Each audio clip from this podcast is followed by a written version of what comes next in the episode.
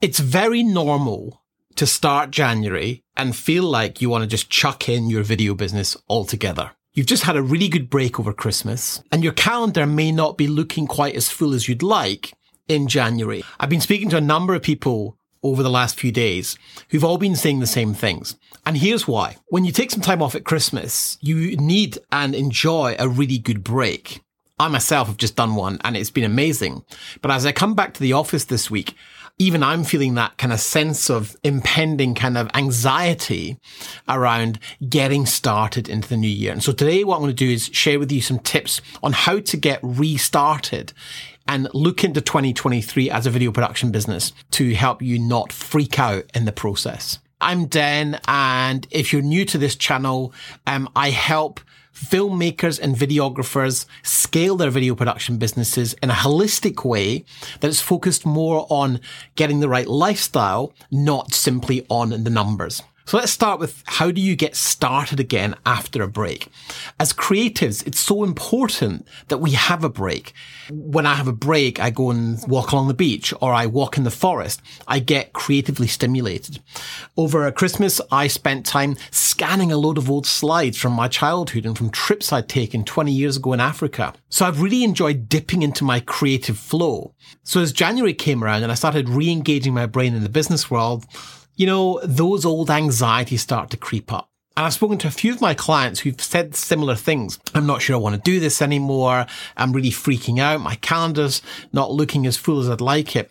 And that's perfectly normal because we're humans. And as creatives, I think we have a particularly sensitive disposition when it comes to how we feel about things we're doing in the creative world, we are always looking for ways to be stimulated to come up with fresh ideas. But in business, we need to be more measured. We need to be more deliberate. So if you're worried about your business or you're thinking about quitting and doing something else, I want you to stop today and just pause and think about this for a second. Do you really want to go and work for someone else? Do you really want to be told when to show up for work, when to leave work, when you can go for your lunch? Or the thing that got me when I was employed was having to ask another person if I could take holidays or vacation time. The answer is probably going to be no, you don't really want to go back to that. We sometimes have rose tinted glasses and what we think that life is going to be like. But in actual fact, all we're doing is just resetting. The fact is you have all the abilities and skills to go and get work.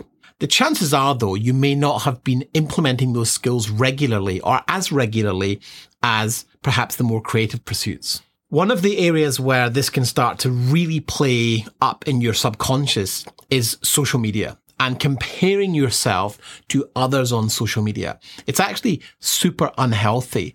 And as hard as it is, I strongly recommend you limit your time on social media because people are often posting their kind of, you know, front end, glossy, slightly curated, if not heavily curated vision of their life. The truth is, in January, for the majority of filmmakers, it's a quiet time of year. But what this gives you is a huge opportunity to start thinking about how you can do this year differently. So how can you do 2023 differently in your video production business? Well, the chances are you're very focused on the gear, the technique, the process, but probably not quite as focused on lead generation, being clear on who you want to target as a niche, being clear on your marketing message and ensuring that marketing message actually talks to your target market and not just a kind of generic set of um, marketing spiel that you hope will talk to a wide audience. One of the greatest challenges that face a video production business is having a single voice and talking to one particular customer at a time. There's a saying in marketing that if you try and talk to everyone, you end up talking to no one. And this is a common problem I see in videographers is they can do videos across a broad range of topics and genres but that doesn't mean you should, because what we found is that when you specialize, when you niche down, when you become known for a particular type of content, you get passed around that person's network a lot more easily. It's a much more easy way to generate inquiries. So how can you break this habit? So here's how I do it. First of all, I'm a member of a couple of different masterminds. Now, a mastermind is a group of business owners who get together virtually or physically at certain periods, either weekly or monthly or quarterly to I guess sit around a virtual boardroom table and discuss their business challenges, discuss their anxieties around mindset, what's working, what's not working, and really one of the greatest benefits of that is that when you sit around the table with others in the same field, you get to understand how they're doing things. They might be a few steps ahead of you. You might be a few steps ahead of someone else. You can share your knowledge with someone who's a bit further behind you. You can ask for help from people who are further ahead on the journey. And it's a very powerful environment to help you to think better and more healthily about your business growth. They say that your net worth is the sum of the parts of your network. So what do I mean by that? Well, you are the sum of the five people who are closest to you. Now, in terms of like practicalities, what does that mean? Well, it means that if you were to take the salaries or income of the five people closest to you in your network and divided them by five, there's a very good chance your income will be in that percentage. So if you're taking advice from your partner, from your friends, from people you go and play football with, they may not be actually acting in your best interests. And so a mastermind group has people who are objective in giving you feedback on your business. And so that's the thing that I find to be the most important thing in my business. The second thing I do is I create a vision board for the year ahead. That vision board is purely images of things that I would like to see happen in my life. I've run these vision boards for a number of years and they always come true. In fact, they come true faster and faster and faster. So having a clear vision for the year ahead is a really practical and helpful way to start your year. The third thing I do is I convert that vision into a big picture plan. Now, the big picture plan is a way of laying out, you know, where is my traffic going to come from in my business? What are my landing pages and web pages going to look like? What does my marketing look like? What are my products and services? And what is my capacity for delivering those products and services? And therefore, what is the retail value of them? And how many can I realistically service? Therefore, can I reach my financial goals for the year? And I found that these tools, the vision board really taps into my creativity. The big picture plan helps me kind of use that other side of my brain to really tap into logic and planning. And I use a couple of apps. Uh, a new app that I'm using is called Todoist. And Todoist helps me just kind of understand where things are going and in what order. So one of the things I'm doing this year is really making a bigger commitment to this YouTube channel. You can see here we've improved the studio look. We did 25 YouTube videos last year, tested a lot of different things and learned a lot of lessons. And so this year, one of my big focuses is going to be to grow this YouTube channel. I want to get it to 100,000 subscribers by the end of the year.